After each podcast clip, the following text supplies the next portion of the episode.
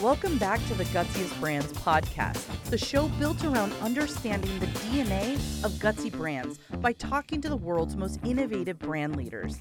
I'm your host, Emily Eichelberger. The brands that we at GutCheck think are gutsy fall into one or more of four primary criteria. We feature brands that are empathetic, pioneering, bold, and those that demonstrate what we call the power of and, seeing opportunity where others force trade offs. When we find a brand leader that we think embodies gutsiness, we bring them on the show to explore what drives them every day, learn the wins and losses experienced along the way to success, and to get their perspective on other brands that they think represent gutsiness.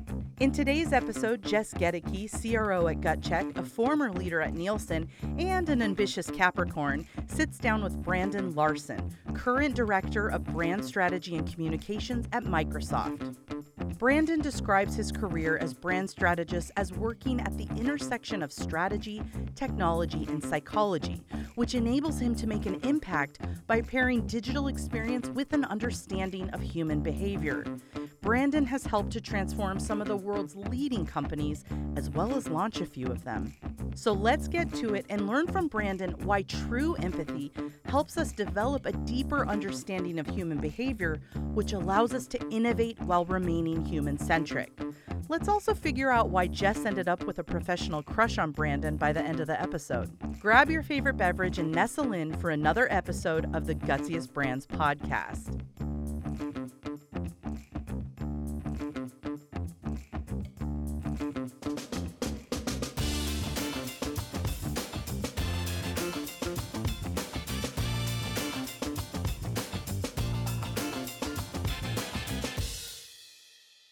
I have to say, I've been really looking forward to this conversation. I had a lot of fun in preparing for it because, based on our last chat, I got to really reflect on how the brands that I interact with every day represent something so much bigger and so much more important than how I experience them personally as a consumer, as a professional. So, you know, when you say that you work at the intersection of strategy, technology, and psychology, to uncover the insights that drive innovation. It's that intersection that I'm really looking forward to learning about as we hear your perspective on Gutsy Brands. So thanks for being here. Thank you so much, Jessica, for having me. Oh, gotta call me Jess. Otherwise, I feel like I'm in trouble. Will do. so let's start by hearing about your background in some of the brands that you've led. Tell us about yourself. Yeah, of course. So uh, I kind of describe myself as a free range strategist. I've been really lucky to be in brand strategy my whole career, but the the places and spaces I've done it in have been very different. You know, I started off in big agencies in New York, you know, working for Fortune 500 brands like Nestle and Unilever, and that really kind of gave me a great grounding in how great brands are built uh, from the bottom up. And then from there, I actually moved to the startup world and spent a lot of time uh, thinking about how brands function in the digital space for companies like Etsy and Spotify, and learning how much brand building had really evolved uh, in in the 21st century.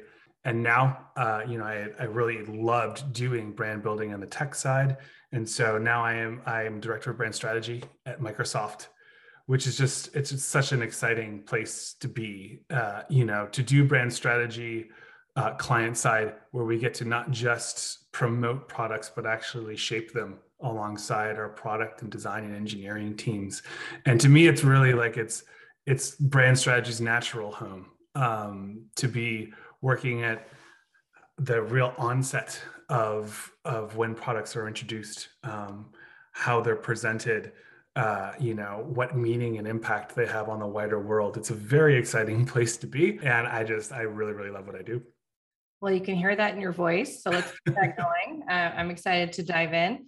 I'm going to start with what might be a pretty basic or foundational question, but when you think about setting your brand strategy and all the pieces of the strategy that that touches, how important is it to have a human centric foundation to that strategy? What does that mean uh, within your purview and your business? We talk at Microsoft, we talk a lot about customer centricity us as strategists, you know, it's an easy thing to say and it's an incredibly difficult thing to do, right? because particularly when you're in the brand world, you spend your entire day like obsessing about the products and services that you're developing. And of course, the reality to the rest of the world is that your brand doesn't matter that much. And part of being customer centric and like actually I think like the heart of it is realizing, you know, that people are just trying to get by day to day. They're trying to figure out what they need to do the best they can in the environment they're in. And nothing, you know, nothing has driven that home more than the pandemic environment that we're in. And that like the paradox to me at the heart of being customer centric, it's it's realizing how little role that you play um, helps you actually maximize that role and, and, embrace the meaning that you're able to do. So being customer centric to me, like it really starts with understanding where you're at, um, what role you play uh, in, in every in somebody's everyday life, and then orienting yourself to that constantly, right? And not trying to be more than you are, but to actually deepen who you are and find new ways to be useful, new ways to be to provide value, right? And I think that's why working at Microsoft, you know, where fundamentally all we're trying to do is help people be better at work, right? Like that's why being aligned to a company that has that clarity of mission is is been really really um, a good fit for me. I'm struck by that concept that you're actually not that big of a deal when you're a brand, and there's some you know built-in humility in that. And can you describe a moment where you felt like the team got to an aha place when they really entrench themselves in that humility like listen these people are out there trying to live their lives and we're do you have a, a memory that relates to that?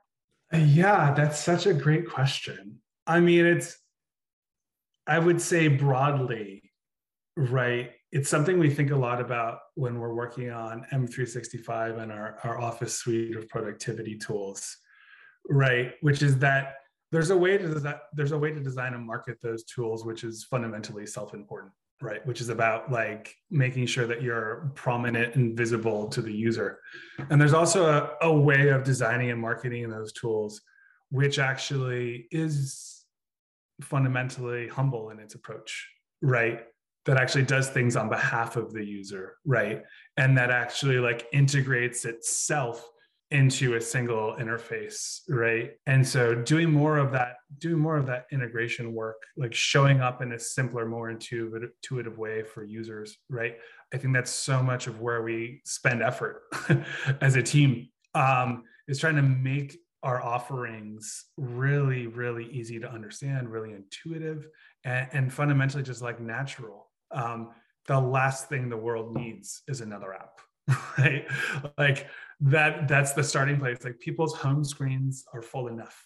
People have enough tabs open on their browser right? We don't lack options. What we lack is clarity right? And so staying true to providing clarity is basically our objective uh, as a team i think has, has been really helpful for us as a north star.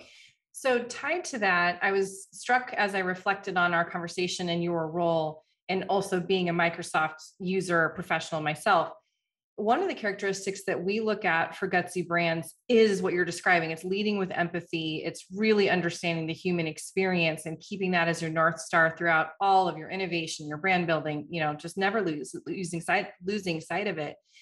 And microsoft 365 much must be so unique because you and your teams are in those tools all day every day. You're your own audience. You're your own user. So it's really interesting how does that impact how you embed empathy within the process? Do you design for yourselves and your colleagues, or do you have to almost disassociate yourself from your use of the product? Yeah, it's a it's a really great question. It's a really deep one that we talk a lot about at Microsoft because w- one of the things that's really important to us, right, is that our marketing is inclusive and that it takes into account, you know, not just the people who might be buying our product, right? But the entire ecosystem of people that come in contact with it. And how we actually operationalize that as a team is we spend a lot of we spend a lot of time talking to people at various roles at different altitudes of the organization because so much of what microsoft products are trying to do is they're trying to merge the perspectives within an organization right to have this ceo see the business from the frontline workers point of view to have IT understand what the security person is trying to do, right? To, to broker that sense of shared understanding so that the company can achieve their goals that much quicker. We have a lot of research processes that we run. It's like it's to encourage those collisions between the different perspectives of the organization. Like, don't shy away from the tension that inherently is a part of working in any job, in any company. Like, lean into it. Because it's in that tension that like that's the real opportunity. If you're able to resolve that tension on behalf of folks like that's a role for the brand to play no matter what that specific person is doing. I feel like you just described my workday brandon i feel right now. Um, because that tension it can be thick right it can be really uncomfortable and i don't know i'm not a big fan of, of confrontation but i always feel like if you can sort of marinate in that, that's where you find the innovation. That's where you find where healthy tension can actually create the opportunity. So I love hearing you say that, and that's uh, that's refreshing to know that the Microsoft thinks that way. I, I just want to give you kudos for for thinking that way. Um, let's take a moment away from Microsoft to talk about one aspect of your background that I found really super interesting, and that is your time at Etsy. Um, as you know, when we talk about gutsy brands, one of the aspects we really admire is pioneering new paths. And Etsy reinvented commerce. so I'm going to ask you a very big question and you take it where you can, but how did they do that? and what were some of the challenges that they that they faced along the way? Yeah.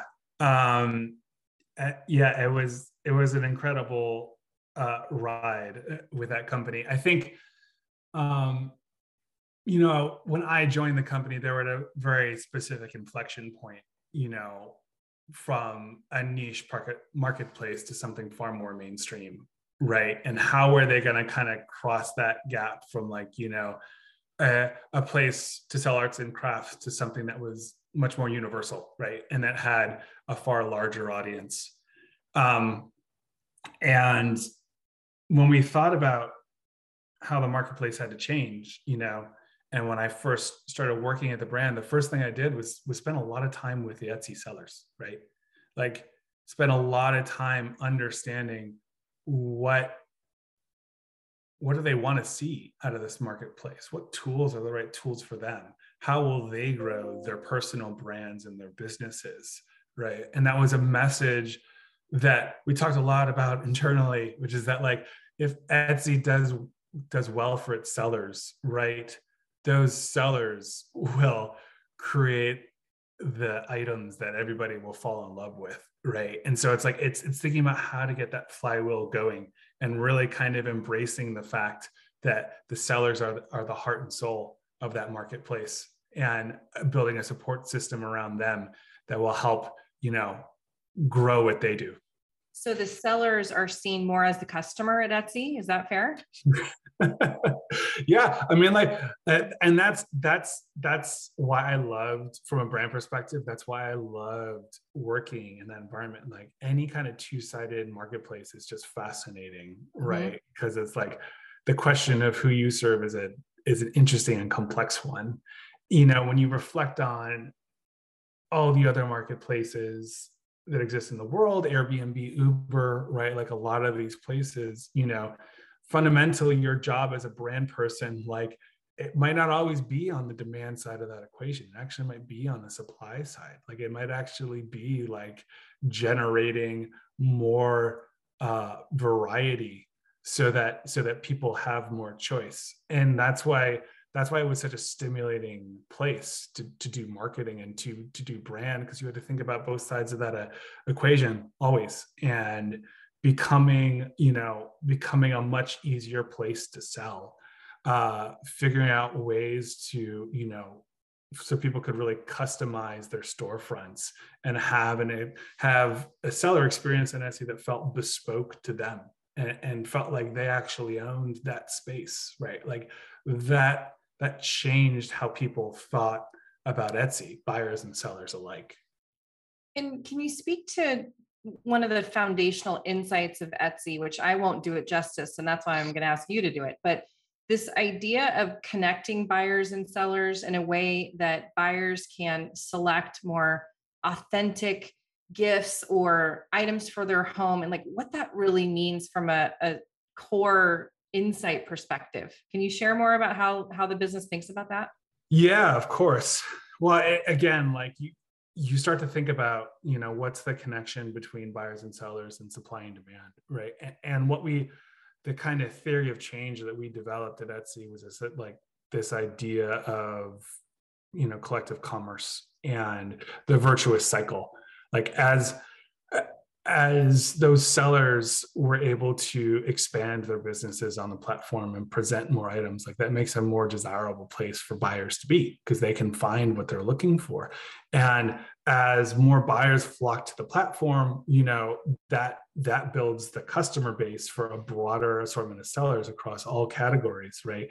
And so you start to you start to see this flywheel and this ecosystem develop where like buyers and sellers are actually in dialogue with each other. And it creates this whole kind of honestly economy right? Which is kind of it's kind of based on what people want to see made in the world you know buyers and sellers alike. And when like when those when those passions aligned right? Like when what a seller really wanted to commit to crafting lined up with what a buyer really wanted to seek out. Like it's so hard not to get chills about just that human connection. Like it was such a rich and deep brand to work on and the storytelling around it was just honestly endless because there were so many serendipitous moments like that where it's like what one person loved to create was exactly what another person wanted to experience. And it's it's it's just a beautiful thing to see it in action. I mean it when i just got chills. And this is what i meant when i opened up with your our chat gave me an opportunity to reflect on a brand like etsy that i buy things from my daughter buys things from but i've never thought about this wider economy that's been created through this. And how many authentic experiences have been enabled through it. So I'm so glad that you got the opportunity to, to restate that to our listeners because we sharing the chills. Um, it's phenomenal. So speaking of Etsy, you know, changing the world, it also was a huge milestone within your career to be leading marketing at the time of IPO, right? That was sort of a big deal. So can you share some of the lessons that you learned as part of that process? You know, take going through the experience of, of you know an IPO is quite it's quite an intense one. You know, I think particularly it was such a, a flashpoint for a company like Etsy that is so purpose driven, right? And so you end up with like this real collision of viewpoints about this like this purpose driven brand that's kind of meeting the capitalist marketplace for the first time. And there were a lot of really interesting open questions there about like, you know, who's going to come out on top right? Like like how is profit going to per- versus purpose going to shake out? And i think what we tried to do is try to like underline in that moment that we didn't see a trade-off between those two things. That actually as we were saying you know the truer that etsy stayed to its to its mission the more that it conveyed and evangelized that purpose and got people to, to believe in a new economy, right? The company and the stock price will be successful, right? Like that is an that's an outcome that will come through living the purpose, right? And I think that was a that was a wonderful thing to think about like how to make that argument to Wall Street, honestly. Like, how do you make that argument to investors? Yeah. And like, eh, I, you know, I played a very, very small role in that process. But what is really heartening is how we stuck to our philosophy, you know, that this was not a moment for Etsy to change to fit the demands of the public markets. It was a moment for the public markets to under, understand something differently about how companies could be built tremendous learnings within that and also tremendous conviction and you can look at the entry into that you know broader mainstream market as well as an opportunity to generate greater awareness among more people about this, you know, this gem of a of a commerce um, economy. So I can't wait to learn more. I'm going to go back and study that uh, IPO process and see what I can I can learn from it as well. So let's go to another brand experience that you had, and this one has me very interested because another characteristic we talk about for gutsy brands is standing behind bold ideas even if it's not yet a popular idea or a well understood idea. And you worked on brand strategy for the Viagra brand. And at that time, yeah, and at that time, a lot of the messaging in the category, you know, I'm kind of conjuring back to commercials at, at the time, it was from a very macho point of view, right? So I'm curious, how did you tackle the how did you tackle the objective of making Viagra a brand that could actually stand out and be differentiated in that category at that time? I mean, it all starts with empathy, right? To go back to earlier in our conversation, you know, as a strategist, the first thing I always need to do is get face to face with a customer, right? And and sit with their challenges, right? And not try to solve them right away and just sit with the emotions that they're feeling. And I think that you know the Viagra experience was definitely you know it was it was a time when that was that was necessary and is also kind of painful to do right as you were saying you know so much of what the marketing was like for Viagra and the other competitors at this point in time was very macho right? It was like sports stars on TV you know making really big claims and just you know and honestly like a lot of it felt like a bud light commercial. And that just didn't strike me as correct. It just it didn't strike me as like if i'm the guy who's going through some kind of challenges in this area it doesn't feel like that's helping me. Um and so you know i spent a lot of time i spent a lot of time just listening.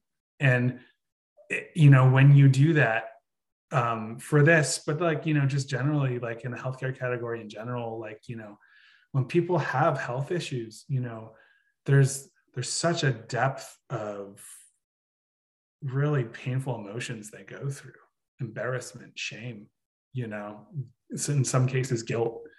And so we just wanted to we just wanted to like again you know don't move past that tension like stay in it and and move towards that tension right? And a lot of what we did on the viagra brand was to totally invert the polarity and the personality of it from something very macho right? Like to something that's far more uh you know consoling uh and supportive. And when you know and the role that we said is like we who we want to be to these men is like we want to be their coach right? You know? And when you know when your coach sees you not doing well what it doesn't do is it doesn't yell and celebrate and cheer. What a good coach does is it takes you aside right and it has a it has a conversation with you. And sometimes that conversation can be can be honest it can be blunt right? But it's what you need to hear. And it, that's exactly the posture that we took with with viagra right? What we need to do as a brand is like we need to number one just be there for these human beings that are going through something which is probably quite traumatic. And we need to let them know that a solution to their issues is easier and closer to them than they think and we thought of like some very specific ways right? For instance how you bring up uh, you know viagra in a doctor's conversation to find out ways to do that really quickly and easily like rather than having to like say something awkwardly in your appointment like here's a card that you can just take and hand it to your doctor and have that conversation right? And really it's about like the fascinating thing about that project it was like it was really like understanding understanding men at a deeper level right? Rejecting a lot of the stereotypes that exist around like what it means to be a man and like and that actually like being a supportive brand is actually the best way to approach them So I'm going to go back to the tech part of your storied career because we've been to from Microsoft, Etsy, Viagra, back to Microsoft now for for a minute. Um, one of the things that we really admire about Gutsy Brands is that they embrace what we call the power of and, and that is seeing opportunities where others force trade offs. And so I wonder if this is a nice anchor for where I'd like to pick your brain on this idea of balance. Um, security is a delicate space, right? And it must balance what might be an aspirational tone with the acknowledgement that it's quite a serious topic, right? People take their their security and privacy very seriously. So in order to connect with people, I imagine you have to find that balance and that it's it's a constant walk uh, on that balance. So how does Microsoft achieve that? We, you know, we we recently launched Microsoft Security as a product a couple years ago, and we spent a lot of time just thinking through, like, you know, what what's Microsoft's unique perspective on this space? What are we bringing to this table that you know other brands and other companies aren't? And you know, we we looked left to right across the category, and you know what you largely see when you look at the security category, there's like there's a lot of doom and gloom out there, right? Like there's a lot of what I would call fear-based marketing out there. Precisely, you know, for the reasons you said, Jess, because these people like they their jobs are high, high wire X, right? And so to a certain kind of marketer, right? Like the best way to provoke action is to basically emphasize the fact that your job is difficult and precarious, right? I would call like that's the easy route to take and it's the obvious route to take. And we and we asked ourselves like, well, what what other routes are out there in this category?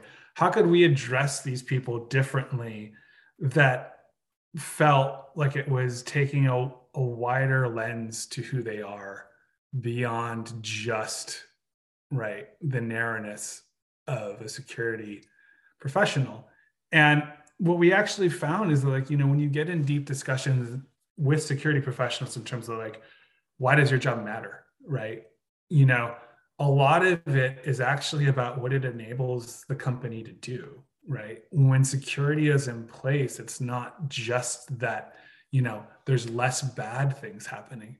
It's that a whole world of good things are now possible.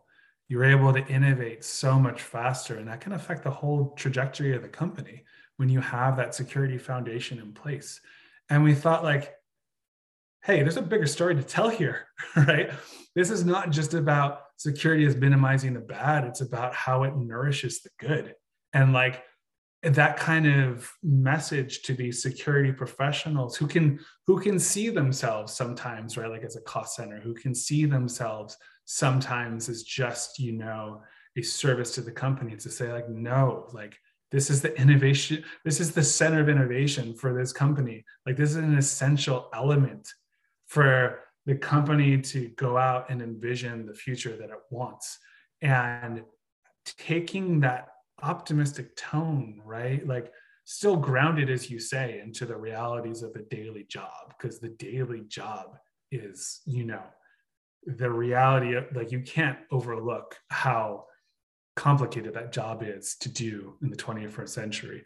But at the same time, it's like what that job means is something much bigger, we think. Like, and it's, and I think it's meaningful coming from a company like Microsoft that actually does, you know, we think about these things end to end. Um, and for ourselves as a company, right, having having our our teams and our and our people be able to operate on a secure platform like that's the that's the key to our success and so it's an authentic story that we're turning inside out and, and providing to our customers so I think what you're saying is we should retitle the head of IT and security to essentially head of innovation, collaboration, all of the things that we need to do as a business because they are the enablers of that. Is that what you're saying? Zach at GutCheck will love that. So I'm going to that. yeah. Well, and I think it's just, it's getting towards like, I think the, the uber insight behind so much of what we do for Microsoft products, which is that like we're all far far more interconnected than we recognize, you know. And I think that's something that that realization has really hit us in our personal lives, but it hasn't really come to bear on our professional lives yet. And you know, to tell that IT person and that security person, right? Like you like the two of you actually like you are two sides of the same coin and and you really and you're able if you're able to work together and you're able to come to a common understanding right like that is such an unlock for your whole organization um, i think it's really like it's a good example of microsoft as a brand like how we are trying to bring people within an organization together well, that's a great segue to the next brand I'd like for you to talk about because Microsoft Viva, I think, is a brand that definitely delivers on that power of and. And I got to say, I'm reminded of that every day in my inbox. Wink, wink, it's in there. So, uh, so tell us about the brand, and you've got some exciting innovation cooking. So, what can you tell us? Yeah, so I am very, very excited about Microsoft Viva. Um, for those who don't know, it's it's a new employee experience platform that that we're creating, and essentially think of it as like it's a support system for every employee at work that's customized and personalized to you. When you when you kind of reflect on you know the tools that you're given as a, as an employee, right? You probably have some way you know like to do personal admin tasks like you know file for vacation time you might have like learning and development tools to take a class uh, you might have you know ways to stay in contact with the organization you know things you know big communications tools. But there's a couple issues right? Like number one all of these tools that we're given as employees like they're disconnected from each other. They're all in different places right? And it's so easy to forget that they even exist. And so it, companies buy these things, but they don't realize the true value of them because they're just not present for people in the way they could be. And then, of course, like in the 21st century, like we all have more emails than we'll ever get around to answering. We all have more messages than we'll get around to answering. We all live in an endless stream of information right and so actually carving out the time for us to be intentional about our career paths to think about like what skills do i need to grow and to put a plan forth for doing that you know it feels just like it feels like it's a, an intention we all have but it just feels just slightly out of our grasp all the time and so those are the challenges that we tried to think through with viva which is like what if you took those employee tools that are now fragmented and you actually put them in the flow of work right they weren't peripheral anymore. They're actually central to you. They're at your fingertips. And not only are they accessible to you, but they're actually doing things actively on your behalf. And an example of this that I always use is the, the focus time feature for Viva, right? Which is that like it will proactively ask you, you know, like, hey, looking forward to your next week. Like, let's set aside time for you to do individual work so that you don't spend eight hours in meetings it will block that time on your calendar, right? And it will adjust to find the right spaces in your day to do that work.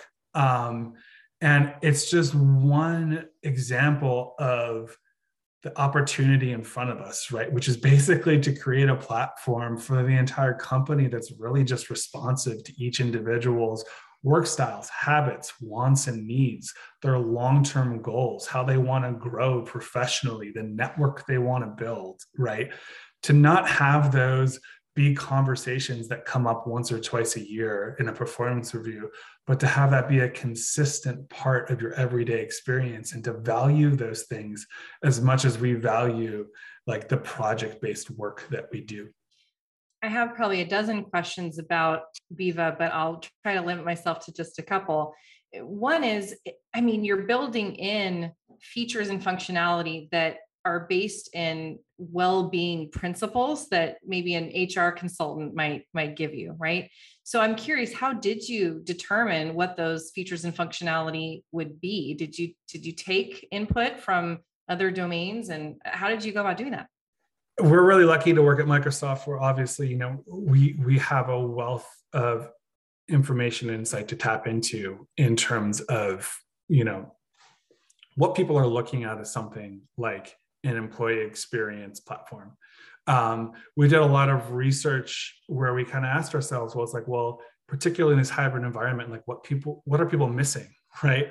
And what role can software play, not to solve the problem, but to create the space for a solution to emerge, right? Because a big part of what we talked about with Viva is that, like, you know, Viva doesn't give you a new boss. It doesn't. It doesn't change the context that you're in any organization, but what it can do, right, and where its power comes from, is it like it enables all of us to follow through in our intentions, right? Because fundamentally, I think like a lot of people within an organization they have good intentions for each other right? Like managers want to grow their team. Leaders want to find ways to deliver bigger impact and create new opportunities for for people that they that they oversee individuals right? Like they want to find ways to mentor each other and to grow each other right? And so viva is really like it's a platform for those connections and those relationships to grow. And again going back to humility it's like it's just it's providing that kind of that platform and that space for those things to happen right? And just basically saying that like making time for these things is also important and essential to feeling satisfied at work to feeling fulfilled right? Just doing that bit um, is enough. And and that's what we found. You know we're on the beginning of a very long journey with viva we have a lot to learn. And like you know we're constantly in dialogue with our customers about like you know as you're saying like the right features and functionality for something like this you know? But that's exactly what's so exciting and energizing about it is that like we're in this moment trying to architect the right solutions trying to think through it's like what is the way right way to support somebody as they as they move through an organization like as they evolve as individuals and as the teams evolve right? And it's such a fascinating problem to fall in love with. And i think like as a strategist right like that's all you really want it is a fascinating problem to fall in love with. And I think, again, going back to my observation that now when I see some of my nudges and I see some of the features that I have I've been exposed to with Viva, I am struck by how many human beings over the planet that is impacting. If you can give two hours of focus time to even a smidge of your users and they're they can actually focus and, and develop true thinking and thought and creativity it's amazing. So I, I, don't know. I just wanted to again double down on the fact that what seems like a simple thing from an individual user, once you really unpack it, is a much bigger deal. So it's it is a fascinating problem, and I'm glad you are tackling it. So we're going to move to a lightning round.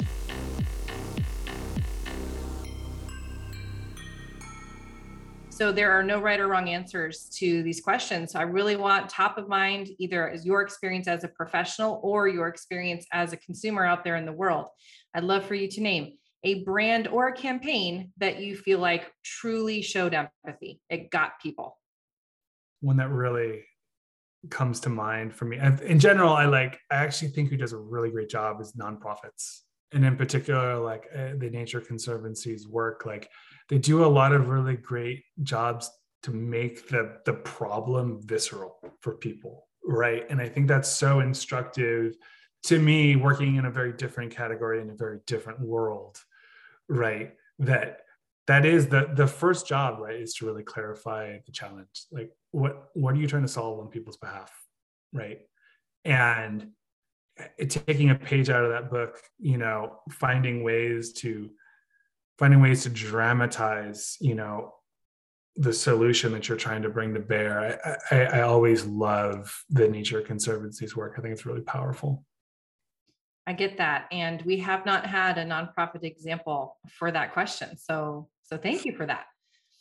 What about one that is pioneering? It created a new way of thinking or doing business yeah i mean i think as we've been discussing like i i'm fascinated by marketplaces you know I think I think what Airbnb has been able to do, you know, not just their initial business model, but how they've been able to expand to all these adjacent spaces and getting deep into experiences. Like I, I think they're just such a great example of how, as a brand, you're doing different things for people, but it all just feels so cohesive and coherence, right? And like everything goes back to that central idea, right? That, you know, people can belong anywhere and i just i love i love how well that all hangs together and they're, they're pioneering so many different kinds of verticals and yet as a user it all feels so natural. It all feels like it all feels almost preordained the path that they've taken. And i think like that that's such an aspiration from a brand standpoint is that you're both ambitious but the ambition just makes so much sense in retrospect. Mm-hmm. Yeah, and that ambition ties to the idea of standing behind a bold idea because I can't even imagine that first pitch and how many people must have been like, What are you talking about? People are going to give up their homes for strangers to stand. So I think that's a good example of a couple of those DNA aspects. Yeah. So we'll move to the other lightning round, which is spill your guts. This is all about you and it's about your personality. So there truly are no right and wrong answers. What's the first brand you remember as a child? Oh, easy. Lego. Yeah. Lego always stays with you. And I think like, and I think it's such, they provide such a great example, which is that like, you know, they left so much space, right? For, for people to create, you know, and I, I I adore them as a product. I build them with my kids. I also adore them as a brand. Like I, I think it's such a great example to all of us who work in marketing that less can always be more. I totally agree. And a couple of follow up questions to that. Uh, have you has your family watched Lego Masters? Because that is a lot of fun to watch. Oh that. no, I got to put it on the list. So good, so good. And um, uh, I won't have you answer this, but I'm curious the maximum amount you've spent on a Lego for your child because somehow for my 10 year old, we get pushed into price thresholds that I didn't think were possible. But uh, I won't I won't have you answer that one. Um, what book or movie best represents your career journey? Oh, probably choose your own adventure books. You know, those are always my favorite as a kid. And like as I was saying at the beginning, you know, being a free range strategist just kind of chasing down, you know, the various alleys of this job and just following whatever seems interesting and compelling. Like i've been i've been super lucky to be able to do that you know and that's so that's how i think about my journey. And that the coolest thing about being at microsoft right is that you know no matter what you're passionate about like there's there's probably a team of folks working on it here. And, and and that's that's just so cool for us as a team to to be able to work in all these different places and spaces and all these different categories under the same roof mm-hmm. i think this next one is very cool for you I, i'm interested in your answer how do you describe your job to a child Isn't that a hypothetical question to me? Because I, you know, I have a four-year-old and two-year-old, and they ask me all the time. Yeah. Um, yeah. To put it simply, you know, I I help companies listen. You know, I think that's fundamentally what the job is. You know, and that listening orientation, I think, is is so key to being a good marketer. Mm-hmm. You know, um, and I always make sure you know for myself and my team that we're we are always doing lots of listening before before we're speaking and i think my i think i'm pretty sure my preschool my kids preschool teacher says the same thing uh, that's amazing because you didn't say i help companies sell stuff you said i help companies listen and uh, that's important um, what's one piece of advice you would give a business leader who's looking to help their brand be gutsy I mean, I think building off of that, right? Building off of listening, you know, I think to be gutsy, you have to start from a place of understanding, right? You know, I think there's a lot of examples of brands that took risks, but those risks weren't based, they weren't based in needs. They weren't, they weren't based in any kind of um, hunger that that their audience had, right? And I think you know when i think about what it means to be a gutsy brand you know i think a lot of it for me comes down to like what are you championing on behalf of your audience? What what can't they say? What are they too afraid to say? What might they you know not think of saying that you can say? And i think you know i think there's so many aspects of this that you know like finding once you're able to locate i think what your audience needs at a deeper level i think the gutsiness actually comes naturally right? Like like once you connect to that deep need and you feel it you know the way they feel it i think you can't help but you know move towards them right? And and it's just it's such a natural human reaction to try to be there for them right? And so i think in that way it's like the, the empathy and the guts like they're one thing. And you know you know that you've gotten to the right insight. You know that you've gotten deep enough when all of a sudden like the courage to act is there. Um and and you know once when it's just reflecting on like you know once once i understood you know the pain of those guys who need Viagra, once I understood the frustration of those people who were struggling with just the the employee tools that they're given, like once you connect to that emotion, you know, you, you'll find the courage. I'm going to make a bold statement right now, and feel free to tell your wife, but I've developed a serious professional crush on you during the last three minutes because everything that you just said is exactly why we get so passionate about telling these stories about why we believe in these characteristics of a, of a gutsy brand. So i could not have said it better and we're going to write that down and play it over and over again okay? It's amazing. Okay two more quick ones. What's the most used emoji on your phone?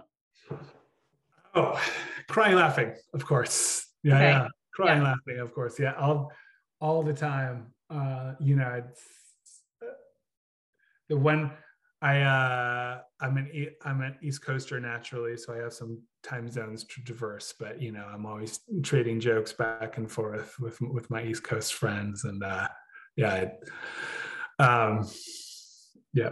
I, I'm I'm hoping you know with the end of this pandemic we'll be able to get get together soon and cry laugh in person. Yeah. and we are compiling a Gutsy brand playlist that is becoming pretty epic, I must say. So you should check it out. But what song would you add to it? Oh man. Yeah. Wow. I think I think you need some Warren G. I think you okay. need yeah. Regulate by Warren G. You know, mm-hmm. I, I, think it sets I think it sets the right tone. Now they dropping and yelling, it's a tad bit late. Nate Dogg and Warren G had to regulate.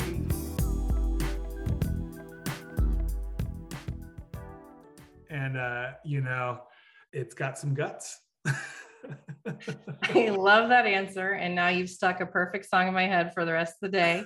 So, with that, Brandon, thank you. Thank you for providing your perspective today.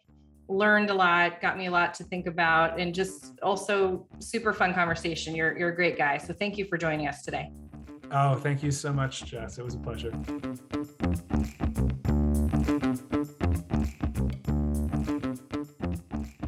Jess, that was a powerful interview. Now, I think you'll agree that Brandon's description of how Viagra required true empathy to really connect with their audience was moving. And of course, it makes so much sense. As Brandon said, health issues have a depth of powerful emotions like guilt and shame. And to be successful, you need to understand that and sit with those emotions and feelings.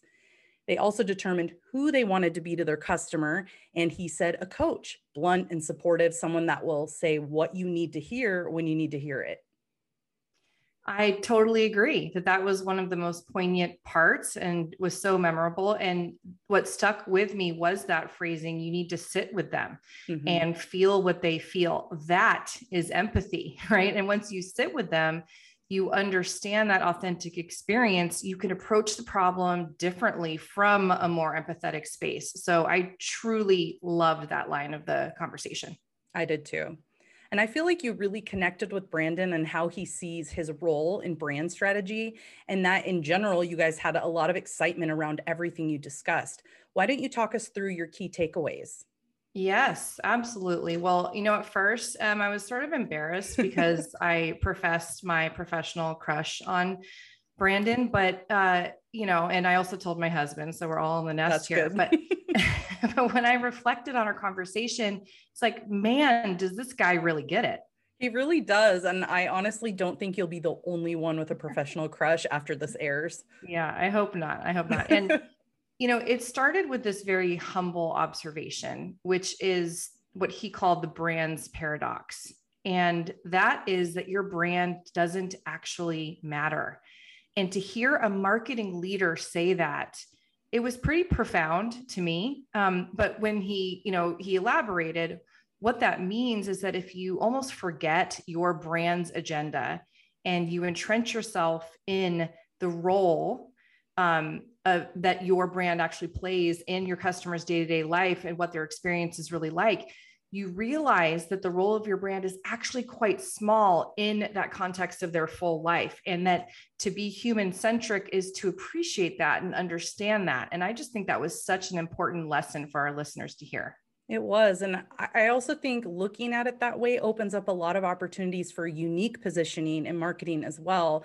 And I think we see that with a lot of brands that are standouts as empathetic and human centric. Absolutely. And those are the brands that we we admire and want to speak to. So that was one of my my big takeaways. I was also struck by the conversation around Etsy, uh, which is a business model that is the definition of pioneering new paths, right? Truly reinventing commerce. But I hadn't put much thought into the greater impact of Etsy, that it's a place where what sellers want is just as important as what buyers want. And when those two worlds can be you know combined in a marketplace where everyone's needs are satisfied that people can create things that other people want in their lives I'm just struck by all the positive impact that's created through that marketplace. So, what a place to be to be leading a brand like Etsy um, and really changing commerce in that way. That's true. And we've seen successful marketplaces before, like eBay, but Etsy can connect people in the most niche categories and almost build a community as well. I've been both a buyer and a seller on Etsy, and both experiences were fabulous. They really do know what you need and they ask what you need. Yeah. And, you know, I totally went on a tangent with Brandon when we first talked because my lampshade I bought on Etsy and it was a whole experience. And I feel so connected to that seller in the UK and her line of these lampshades. So a little plug for Candid Owl, if I can. That's um, great. Yeah. So go, go look it up. But so I thought that that was an excellent brand to, to learn more about. And then of course, Brandon is currently with Microsoft. And from a, from a standpoint at Microsoft, what really resonated with me is this concept of security and how many brands that are in that space take a fear-based gloom and doom approach to marketing well, what if you flipped that, right? You embraced all the things that security actually enables and nourishes was the word that he used.